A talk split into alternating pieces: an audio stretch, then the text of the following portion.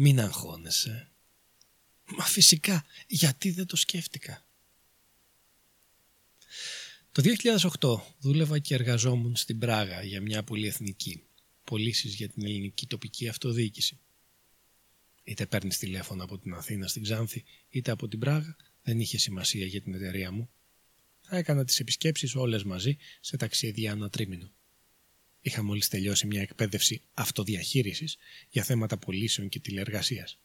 Είχα επίσης κάνει και μια ακόμα πιο δυνατή και πανάκριβη εκπαίδευση σε ένα άλλο πιο εντατικό σετ δύο εβδομάδων εσόκλειστος. Παρουσιάσεις, βιωματικά, παραδείγματα, ασκήσεις, τεστ κλπ. Όλα με τον σκοπό να μπορώ να διαχειριστώ πίεση και άγχος, χρόνο και αποφάσεις, προτεραιότητες. Στο τέλος των εκπαιδεύσεων έτυχε και μου έκαναν ένα τεστ άγχους. Έλεγαν πως μέχρι διακόσιους με τριακόσιους πόντους ήμουν καλά. Από τριακόσιους και πάνω θα έπρεπε να προσέξω και να κάνω κάτι για να με φροντίσω. Εγώ στο τεστ αυτό έβγαλα χίλια οκτακόσια τριάντα έξι. Το περίεργο ήταν πως δεν καταλάβαινα τι εννοούσαν. Μα εγώ είμαι καλά, γιατί να ανησυχώ που ανησυχώ.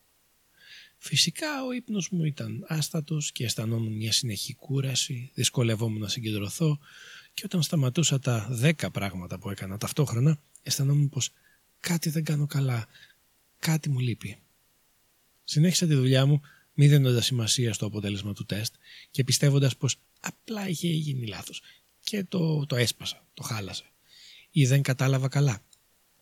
Έλεγε προσθέστε χ πόντους για κάθε ψ συμβάν, όπου ψ ήταν από θανάτους και αρρώστιες μέχρι προβλήματα με το αφεντικό και αλλαγή σπιτιού.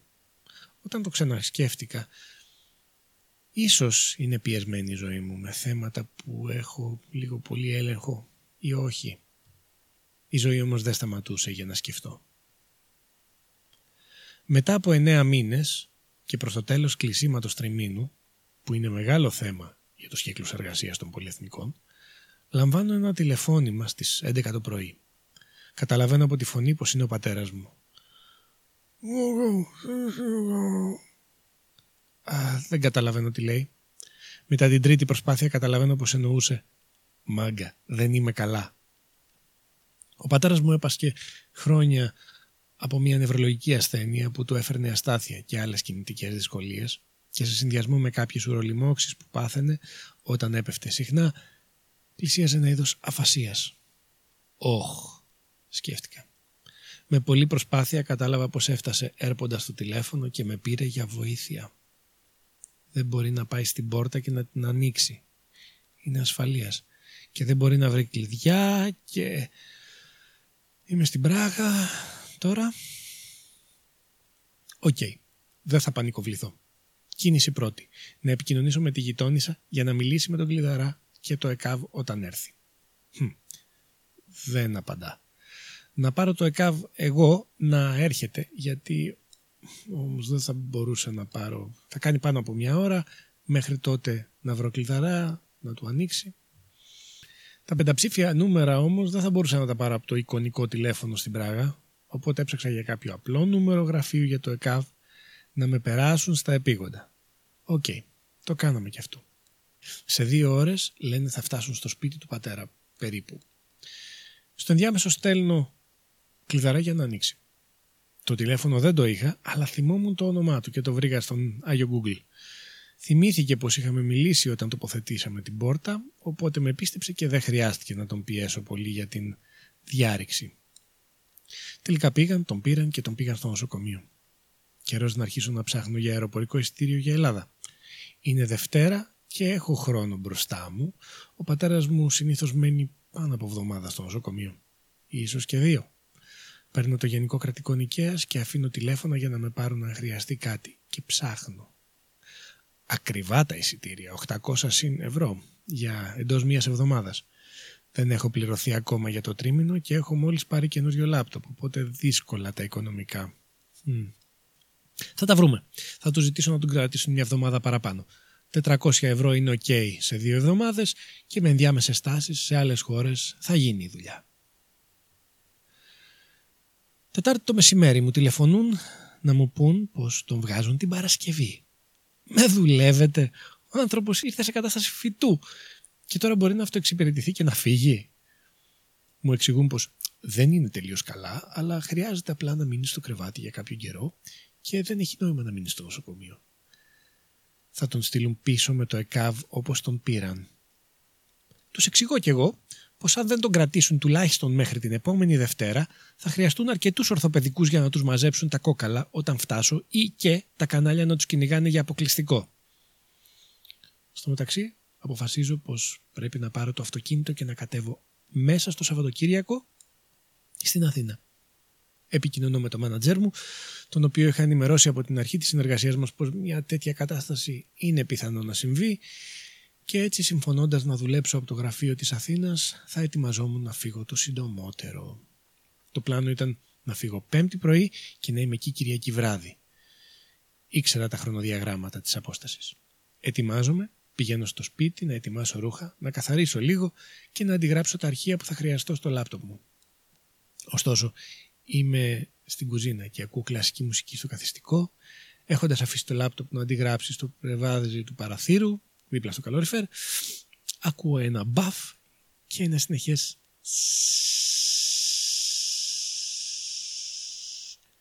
Σκέφτηκα. Κοίτα που χάλασε ο ραδιονισχυτής. Ε, δεν πειράζει. Παλιός είναι. Όταν γυρίσω θα έχω πληρωθεί, ίσως πάρω ένα καινούριο. Ήταν vintage, αλλά... Σηκώνομαι και πάω από την κουζίνα στο καθιστικό, μόνο για να δω πως το μπαμ ήταν το καλοριφέρ που έσκασε και έτρεχαν νερά στο πάτωμα. Είχα ρίξει το, το καινούριο μου λάπτοπ μπρούμητα σε τρία εκατοστά νερό, που γέμιζε κι άλλο, και άδειαζαν τα βρωμόνερα μιας παλιάς κομμουνιστικής πολυκατοικίας δεκατεσσάρων πατωμάτων, τα δέκα της γραμμής θέρμανσης από πάνω μου, στο δωμάτιο. Τηλεφωνώ στον ιδιοκτήτη που δεν μιλούσε αγγλικά, και εγώ δεν μιλούσα τσέχικα ακόμα, παρά τις λίγες κουβέντες. Τον φωνάζω να έρθει και να κανονίσει να βοηθήσει. Τι να κάνω? Ο υπολογιστής είναι πνιγμένος και εγώ, ενώ κανονικά την επόμενη το πρωί έπρεπε να φύγω για Αθήνα με αυτοκίνητο, δεν έχω το πι σι για να κάνω τη δουλειά μου. Σε κρίσιμη εποχή. Και προσπαθώ να πετάξω τα νερά με κουβάδες από το πάτωμά μου. Έξω από το παράθυρο, διότι αλλιώς θα πλημμυρίσει το διαμέρισμα ολόκληρο, αν καθυστερήσω. Έρχεται και ο ιδιοκτήτης με έναν βοηθό, άγνωστο, και κατά τις δύο τα ξημερώματα τελειώνει το νερό που τρέχει μέσα και τελειώνουμε κι εμείς. Το εξηγώ ότι θα φύγω και ας έρθει να κάνει την επι... ό,τι επιδιόρθωση θέλει. Κατάκοπος πέφτω για έναν ύπνο χωρίς όνειρα.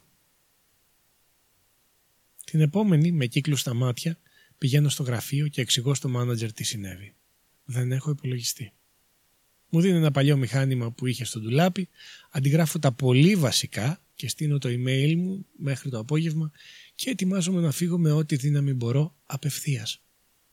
Αντί να φύγω πρωί και να φτάσω κατευθείαν στη Βενετία για το καράβι, θα έπρεπε να κάνω μια διανυχτέρευση στη Νότια Τσεχία, όπου είχα κλείσει ένα δωμάτιο από τα λίγα που υπήρχαν εκείνη την εποχή, και να ξεκινήσω το πρωί του Σαββάτου. Γιατί? Διότι το αυτοκίνητο που είχα ανεβάσει στην Πράγα δεν ήταν ακριβώς αυτό που όλοι λέμε αυτοκίνητο. Βασικά ήταν ένα ρώσικο τούβλο με ρόδες, που το χρησιμοποιούσα ως τρακτέρ κάθετος παιχνίδι. Στην Πράγα δεν χρειάζεσαι αυτοκίνητο. Τα μέσα μαζικής μεταφοράς είναι άριστα και σε πάνε παντού. Το αυτοκίνητο που είχα οδηγήσει με πολλή υπομονή, αλλά και παρέα, ήταν ένα Λάντα Νίβα, με το οποίο έτρεχα σε αγώνες εκτός δρόμου στην Αθήνα με την παρέα μου στα βουνά της Στερεάς Ελλάδας. Μην φανταστείτε πως με το έτρεχα εννοώ ακριβώς αυτό που εννοείτε κι εσείς. Ο θόρυβος εντός δρόμου ήταν ίδιος με τον εκτός δρόμου, αλλά το ίδιο και η ταχύτητα. Με το σκάρτα εκατό χιλιόμετρα ανά ώρα και με τα σφραγίσματα να φεύγουν μετά τα ογδόντα, μάλλον δεν το είχα σκεφτεί διεξοδικά το γρήγορο ταξιδάκι μου προς τον νότο. Επίσης, ένα μήνα πριν είχα πάει κάπου σχετικά κοντά σε ένα φεστιβάλ παλιού σοβιετικού στρατιωτικού υλικού, όπου άρματα μάχης του Δευτέρου Παγκοσμίου Πολέμου, οχήματα του στρατού και αρχαία τετρακίνητα οχήματα όργωναν μια μεγάλη πλαγιά και ξέφωτα ανάμεσα στο δάσος. Κοινώς τα παιδεία παίζει. Εκεί, ακολουθώντας ένα παλιό άρμα, έκτισα μέρος του Νίβα μου με τόση λάσπη που είχε πάει παντού. Φυσικά και στη μηχανή. Συνεπώς, τις επόμενες εβδομάδες αντιμετώπιζα κάποια ελαφρά μηχανικά θέματα, όπως το ξεκίνημα της μίζας. Βέβαια ήταν μια ακόμα δυσκολία που είχα, αλλά που και που, όχι τόσο συχνά για να με προβληματίσει και να πάω σε μηχανικό. Επειδή όμως μία-δύο έπαιρνε μπρος και δεν του έδινα σημασία, είχα και τα σκληροτράχυλα λάστιχα για αγώνες εκτός δρόμου, μεγάλα και τρακτερωτά, και ήξερα πως αν και δεν θα πάθαινα λάστιχο, δουλεύουν ακόμα και με χαμηλή πίεση, θα πήγαινα πιο αργά λόγω κραδασμών. Όλα έτοιμα για να ξεκινήσω και ό,τι είναι ας γίνει. Βάζω μια βαλίτσα με πράγματα στο πίσω κάθισμα, παίρνω το αρχαϊκό λάπτοπ του αφεντικού και φεύγω νωρίς το απόγευμα, πάνω που αρχίζουν να πέφτουν οι πρώτες νυφάδες χιονιού, για μια, όπως προσπαθούσα να το δω έτσι, μικρή περιπέτεια για να σώσω τον πατέρα μου. Κάπως έτσι τέλος πάντων, γιατί ήταν τόσα πολλά αυτά που έπρεπε να συνυπολογίσω που δεν έδωσα χρόνο για το φόβο και το θυμό που αισθανόμουν. Ήμουν όμως μέσα σε ένα σιδερένιο κουτί με ρόδες να κατεβαίνω προς Ιταλία, και αυτό ήταν γεγονός. Κάποια στιγμή κατά τις εννιά το βράδυ φτάνω στην πανσιόν που ήταν παγωμένη και τότε είπε πως θα άναβε ο ιδιοκτήτης τη θέρμανση. Παρκάρω το αυτοκίνητο στον γκαράζ μπροστά με τη μάσκα προς το δρόμο, ώστε στις πέντε η ώρα να φύγω κατευθείαν για το λιμάνι της Βενετίας. Ο σκοπός ήταν να οδηγήσω από την υπόλοιπη Τσεχία, να διασχίσω την Αυστρία και τις Ιταλικές Άλπεις και να φτάσω στο επόμενο απόγευμα στο λιμάνι για να πάρω το πλοίο για την Ιγουμενίτσα και τελικά να καταλήξω στην Αθήνα. Πέφτω λοιπόν για ύπνο μέσα στο κρύο. Το πρωί θα άφηνα τα κλειδιά του δωματίου μέσα, σιγά μην ξυπνούσε για να τα παραδώσω, και θα τραβούσα την πόρτα έχοντας ήδη πληρώσει τον πανδοχέα για μία από τις πιο σύντομες παραμονές που έχει δει κατά δική του ομολογία.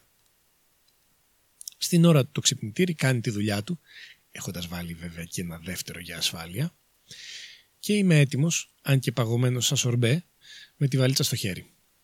Μπαίνω στο αυτοκίνητο, καθαρίζοντας μερικούς πόντους χιόνι από πάνω του και τίποτα. Τον Ήβα δεν έπαιρνε μπρος. Η μίζα δεν δούλευε. Δοκιμάζω, δοκιμάζω. Εκείνη την ώρα εκεί που ήμουν, ούτε συνεργεία, ούτε οδική βοήθεια, ούτε ανταλλακτικά και εργαλεία. Οπότε η μόνη μου ελπίδα ήταν να το σπρώξω. Μόνος, με την άσφαλτο να γλιστράει από τον πάγο, μια και ακόμα χιόνιζε. Ευτυχώς, με λίγη πυθό από την κατηφόρα, η μηχανή ξεκίνησε και ο Ρώσος μου ξύπνησε κι αυτός και φύγαμε για Αυστρία.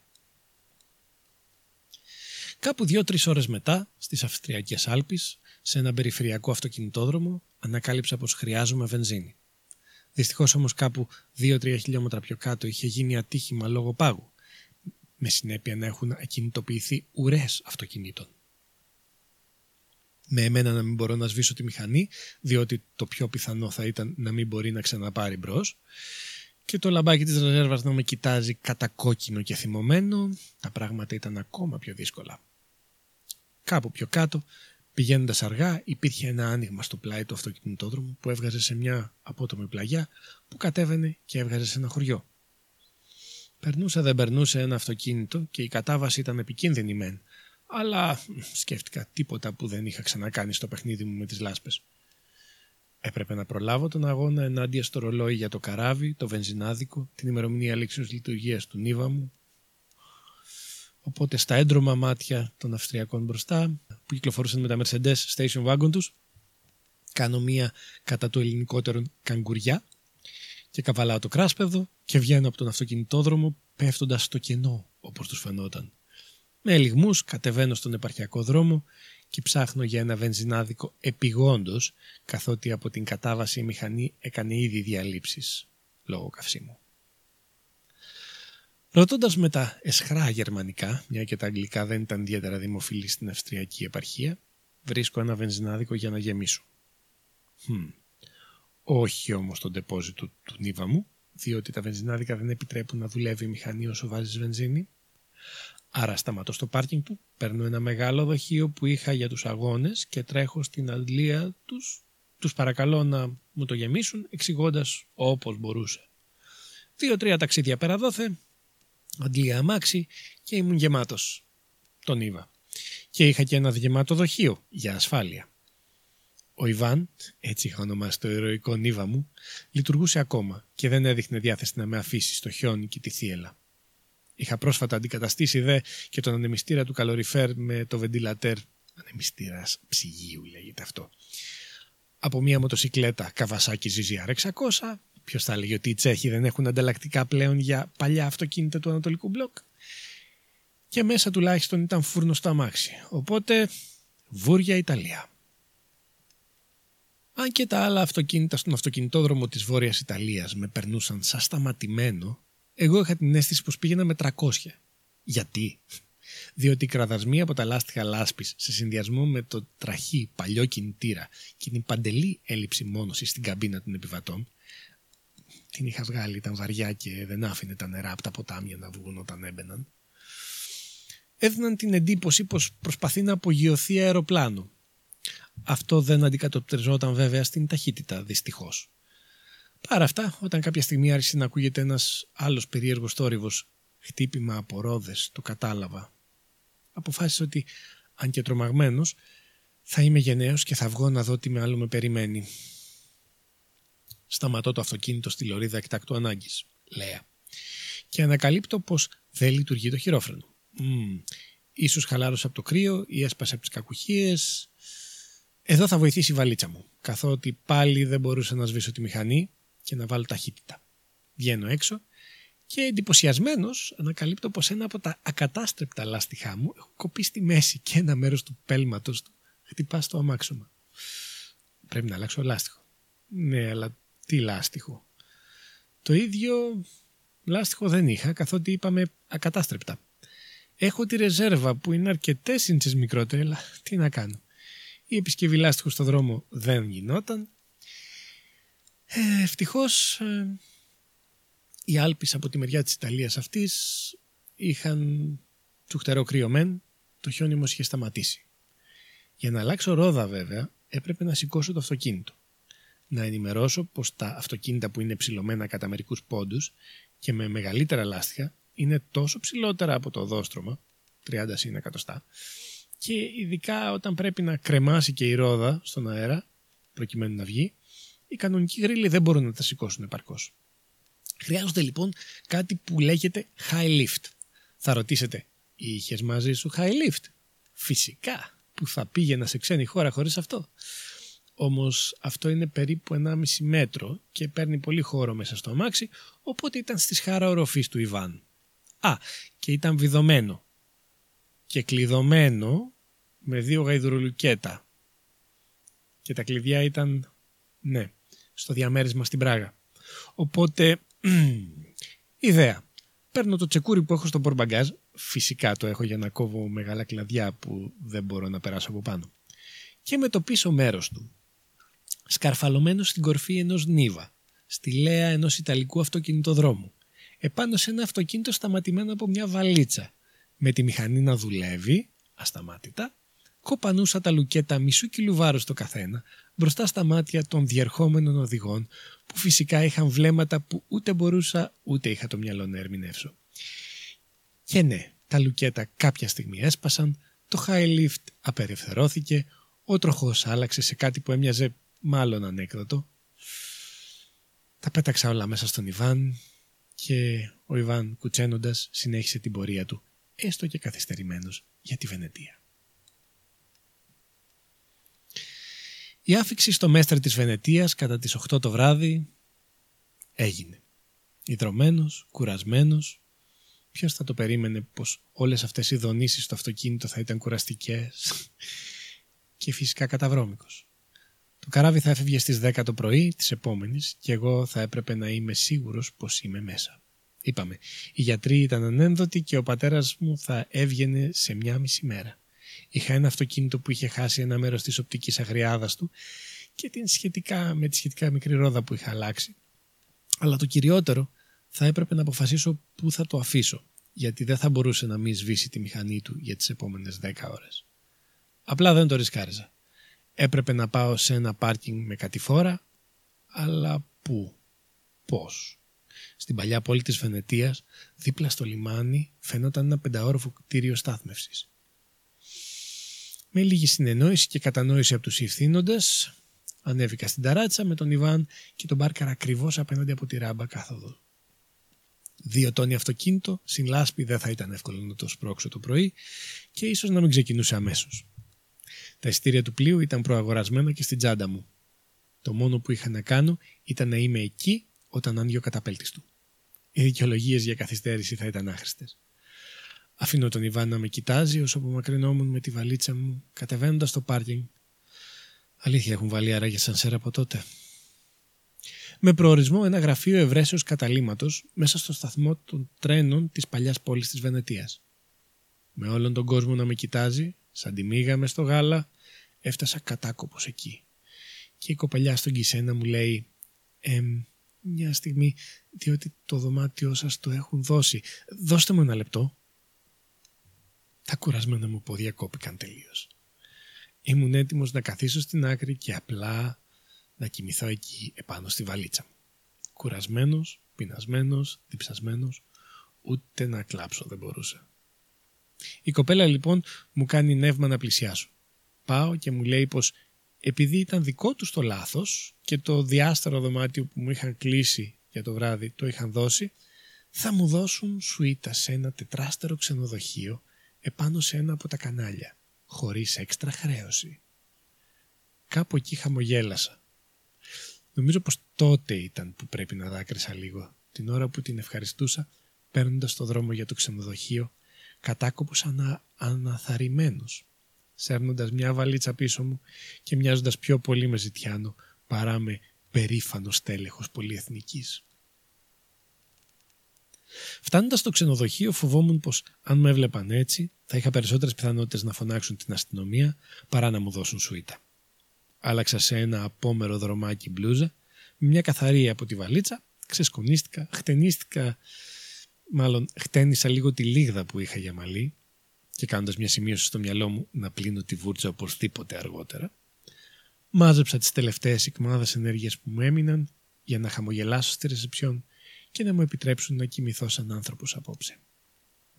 Έτρεμε το φιλοκάρδι μου, μήπως και ήταν λάθος του πρακτορείου και αυτό. Μήπως με χρέωναν κάτι παράλογο, καθότι είχα υπόψη μου πως το κόστος της βραδιάς για τα απλά δωμάτια σε τέτοια ξενοδοχεία ήταν τριακόσια με τετρακόσια και όχι το εξήντα που είχα προπληρώσει. Πόσο μάλλον για σουίτα. Τελευταία στιγμή. Με χαμόγελο, ο ρεσεψιονίστ με ενημέρωσε πως όλα ήταν τακτοποιημένα και μου έδωσε την κάρτα του δωματίου. Ανέβηκα επάνω. Εντάξει, δεν υπήρχε bellboy και χάρηκα πολύ γι' αυτό. Θα παρά ήταν γελίο έτσι όπως έδειχνα. Ανοίγοντας να μπω, τράπηκα να πατήσω. Ούτε καν με τις κάλτσες. Πρόκειται για μια σουίτα δύο δωματίων συν σαλόνι, μπάνιο με τζακούζι, όλο με μάρμαρο, βαριές βελούδινες κουρτίνες και ένα κρεβάτι που πρέπει να είχε δικό του ταχυδρομικό κωδικό. Ήταν αργά. Ήξερα πως δεν θα προλάβαινα πολλά μέρη ανοιχτά για να φάω και βασιζόμουν στις εικοσιτετράωρες πιτσαρίες για το δείπνο μου. Τα εστιατόρια θα ήταν κλειστά όταν θα τελείωνα το μπάνιο μου και δεν θα σκεφτόμουν κάτι διαφορετικό. Έπρεπε όμως και να φάω άμεσα. Τίποτε άλλο δεν ήταν στο νου μου. Ούτε ο πατέρας μου, ούτε το αμάξι, ούτε το πλοίο, ούτε το βρεγμένο διαμέρισμά μου στην Πράγα, ούτε το τρίμηνο, ούτε κάτω αν θα κατάφερνα να φέρω τις επόμενες ημέρες εις πέρας. Δεν είχα πλάνο. Τώρα το μόνο που ήθελα ήταν να πληθώ, να φάω και να δω λίγη ώρα ένα μέρος της πόλης που ήθελα πάντα να ζήσω την άβρα με την ησυχία μου. Η λίγη ώρα που, ήρθα, που είχα στην διάθεσή μου ήταν κρίμα, αλλά ήθελα να απορροφήσω μια αίσθηση που ήξερα πως θα ήταν οι δύο βελληνικούς με την Πράγα. Ήθελα να φροντιστώ για να μαζέψω δυνάμεις. Έστω για λίγο. Για λίγο από το καλύτερο που μπορούσα να έχω. Κοιτώντας τα μαύρα νερά των καναλιών, τις γέφυρες, τα παλιά κτίρια και τα αγάλματα, τα μισοβυθισμένα καλντερίμια, τις βιτρίνες με πανέμορφα πράγματα, άφησα να κυλήσουν από πάνω μου οι ταλαιπωρίες και οι ανησυχίες. Κάθε φορά που έμπαινα στον πειρασμό να σκεφτώ τι θα κάνω, αν και πώς θα κάνω και τα λοιπά, έλεγα όχι. Τώρα είναι καιρός να αφήσω τις αισθήσεις μου να απολαύσουν το εδώ και τώρα. Το αύριο είναι αύριο. Στην επιστροφή στο παλάτι που είχε γίνει ξενοδοχείο, το μπάρ του ήταν εκεί. Πήρα ένα ποτό, Άφησα τις μυρωδιές να με πάνε μακρύτερα, ακόμα και όταν τα μάτια μου ήταν έτοιμα να μην ξανανοίξουν. Οι φευγάτες σκέψεις του αυριανού Γολγοθά ήταν εκεί, αλλά μαντρωμένες. Φυσικά το πάπλωμα ήταν πιο αφράτο και από μαλλί της γριάς και ζεστό. Το κεφάλι μου μόλις και με τα βίας κατάφερε να φτάσει στο πουπουλένιο μαξιλάρι πριν κοιμηθώ. Το πρωί οι ακτίνες του ηλίου μόλις με χάιδεψαν στα μάτια, στα βλέφαρα, περνώντας από μια χαραμάδα στις βαριές κουρτίνες. Αποφάσισα να φάω ένα πρωινό δίπλα στο κανάλι και να ξεκινήσω για τη συνέχεια της περιπέτειάς μου. Πήρα τη βαλίτσα μου και ξεκίνησα να δω αν ο Ιβάν θα μου έκανε τη χάρη. Περπάτησα στο ελαφρύ αεράκι και τον ήλιο της πόλης, με τα βαρκάκια και τα ταχύπλοα, τον κόσμο που έβγαινε στον ήλιο με δόντια για να πιει τον γρήγορο, τον εσπρέσο του. Έφτασα τελικά στο πολυόροφο πάρκινγκ και κοίταξα επάνω, μη γνωρίζοντας τι με περιμένει. Το πολυπαθές Νίβα αρνούνταν να πάρει μπρος, φυσικά. Τώρα και η μπαταρία είχε ξελιγωθεί. Όπως το περίμενα, με ένας σπρόξιμο ξεκίνησε και πήγε στην ώρα του στο καράβι. Μπήκα μέσα, φροντίζοντας να συνεννοηθώ με το ελληνικό ευτυχώς πλήρωμα, πως χρειάζεται να σβήσω τη μηχανή μπροστά-μπροστά στη ράμπα του πάνω ορόφου για να πάρει μπρος με το που θα φτάσουμε. Μην καθυστερήσω και άλλους οδηγούς άδικα. Ήλπιζα στην αρχή του ταξιδιού μου να έβγαινα στην Ιγουμενίτσα και να γλίτωνα το αργό κομμάτι με το καράβι μέχρι την Πάτρα. Αλλά δεν νομίζω πως ήταν ώρα να το ρισκάρω, να κάνω παραπάνω απόσταση με το πληγωμένο τρακτέρ μου. Λίγος ο κόσμος, άδειο το κατάστρωμα και ένα καλό βιβλίο μαζί με τις καραβίσιες μακαρονάδες ελληνικού τύπου. Μου κράτησαν παρέα μέχρι να φτάσω. Το τρενάκι του τρόμου δεν είχε σταματήσει βέβαια. Στην αποβίβαση τα φρένα κόλλησαν για λίγο και επίσμωσε ο Ιβάν, αλλά η μίζα δούλεψε ως διαμαγείας, χωρίς να της κάνω κάτι, ίσως για να με χλεβάσει. Η ρεζέρβα έχανε αέρα και τελικά, με μικρές απώλειες, έφτασα τελικά στην Αθήνα. Αλλά αυτό που πλέον συνέβαινε ήταν να παρακολουθώ τις επιπλοκές της ζωής μου ως αυτό ακριβώς. Επιπλοκές. Έμοιαζε εκείνο το μπάνιο στην τυχαία σουίτα να ξέπλυνε από πάνω μου το άγχος. Αλλά ήξερα πως δεν ήταν τότε που σταμάτησα να χάνομαι στο κυνήγι της πραγματικότητάς μου, αλλά μερικά λεπτά πριν από αυτό. Ήταν ο φόβος του να μην έχω που να μείνω το βράδυ. Ήταν το άχυρο που έσπασε την πλάτη του γαϊδάρου. Τότε ήταν που αφέθηκα στο σύμπαν. Εκείνο το «ας είναι». Ήταν ένας διακόπτης. Θυμήθηκα δε πως μπορεί στην κοπελιά του Γκισέ στο σταθμό να έριξα ένα δάκρυ, αληθινό μεν, αλλά μετά, καθήμενος στα σκαλάκια, να χασκογέλασα για την κατάστασή μου. «Σύμπαν μου κάνεις πλάκα», είπα, μιλώντας στον εαυτό μου. Ίσως λοιπόν να ήταν πλάκα, ίσως όχι. Αυτό δεν άλλαζε τα γεγονότα, παρά μόνο το πώς τα έβλεπα. Στις επόμενες ώρες οδήγησης, ελάχιστες σε σχέση με αυτές της κεντρικής Ευρώπης και μάλιστα εντός έδρας, αισθανόμουν σαν το γυρίνο που γύριζε στη λιμνούλα του. Τότε είχα το χρόνο να ανασυστήσω τις σκέψεις μου, να αφουγκραστώ τι αισθανόμουν για όλα αυτά που συνέβησαν, να σκεφτώ πως ήμουν τυχερός μέσα στις ατυχίες μου και να προγραμματίσω τι θα κάνω και πώς θα το κάνω στις επόμενες κινήσεις μου σε σχέση με την υγεία του πατέρα μου και την όλη κατάστασή του. Με τους εσωτερικούς πανικούς μέσα μου να καταλαγιάζουν, ήταν εντυπωσιακό πως μου φαινόταν να έχω περισσότερες επιλογές. Ε, και αν δεν έβλεπα κάποιες από αυτές, αν δεν ενέδιδα στον δρόμο της επόμενης πτώσης, στον ντόμινο, θα ήταν σαν να σταματούσα μια χιονοστιβάδα. Φυσικά και δεν ήταν ρόδινες οι επόμενες ημέρες και η πίεση για να βγουν όλα αυτά και να καλύψω τα κενά ήταν μεγάλη. Αλλά αισθανόμουν περισσότερο σαν υγρό που έχει περιορισμένη συμπίεση και κρατά τον όγκο του, παρά σαν κάποιο αέριο που μπορεί να συμπιεστεί παράλογα και μετά να σκάσει. Ήταν σαν να βρήκα τον δικό μου χώρο, τη δική μου σύσταση, και αυτό έκανε τη διαφορά. Μετά από χρόνια ξαναπέρασα από τη Βενετία και πάλι για το ίδιο ταξίδι, με περισσότερη άνεση και καλή παρέα, με λίγο παραπάνω χρόνο για να δω την πανέμορφη αυτή πόλη, όπως την είχα υποψιαστεί εκείνη τη φορά με τον Ιβάν. Για κάποιο λόγο δεν ήταν τόσο γλυκιά η εμπειρία. Από τότε τον Ήβα δεν γύρισε ποτέ να κάνει παρέα στο στρατιωτικό υλικό της Τσεχίας, σε φεστιβάλ με άπειρη μπύρα και τζάζ. Αντί αυτού, επολύθη φτηνά σε έναν Αρμένη που το επαναπάτρισε σε μέρος της Σοβιετικής Ένωσης. Ο πατέρας μου από τότε ήταν συνεχώς μέσα έξω από νοσοκομεία και έπρεπε να έχω κόσμο να τον προσέχει όσο πιο στενά δεχόταν, μέχρι που κατέπεσε και πέθανε σε κάποιο ίδρυμα. Εγώ, αν και γύρισα στην Τσεχία μετά από περίπου ένα μήνα, φρόντισα να έχουμε πει κάποια πράγματα. Ήξερα πως έπρεπε πριν ξαναφύγω να έχουμε γελάσει και κλάψει για τα πράγματα που κουβαλούσα, φόβους και θυμούς, χαρές και οτιδήποτε άλλο τον αφορούσε. Η δουλειά στην Πράγα έδωσε τη θέση της σε μια άλλη στην Ελλάδα, στην ίδια πολυεθνική, και έγινε το εφαλτήριο για τον νέο δρόμο μου, για μια νέα οικογένεια, μια νέα καριέρα στην ψυχική υγεία. Δεν μπορώ να σας πω ακόμα και τώρα ότι δεν με αρπάζει ο πανικός της αντίδρασης σε εντυπωσιακές συμπτώσεις ατυχημάτων στη ζωή μου, αλλά κάπου στη μέση της χιονοστιβάδας αναγνωρίζω πως ανάστροφα στο Σύσιφο σταματώ να σπρώχνω την κατηφόρα των βράχων και κάνω στην άκρη, κοιτώντας την ταινία που εξελίσσεται μπροστά στα μάτια μου, και ψάχνω να δω πού είμαι εγώ μέσα σε όλο αυτό. Όπως ίσως καταλάβατε, αυτός ο μακρύς εφιάλτης είναι κάτι που θυμάμαι με αγάπη, παρόλη τη φόρτιση που μου είχε φέρει. Το μόνο όμως που λυπάμαι και μου έλειψε στο πενθήμερο εκείνο ήταν κάποιος για να το μοιραστώ πραγματικά μαζί με τα συναισθήματά μου και να γελάσουμε μαζί. Κάπου όμως ξέρω πως αν δεν ήμουν μόνος για να καταλάβω στο πετσί μου τι συμβαίνει, να φτάσω στο στιγμιαίο πάτο της αντοχής μου και να καταλάβω τι είναι σημαντικό για μένα, και δεν εννοώ ένα τετράστερο ξενοδοχείο στο κανάλι της Βενετίας, ξέρετε τι εννοώ, δεν θα ξεκινούσα να μαθαίνω και να φροντίζω τον εαυτό μου. Θα είχα απλώς μια διάσπαση.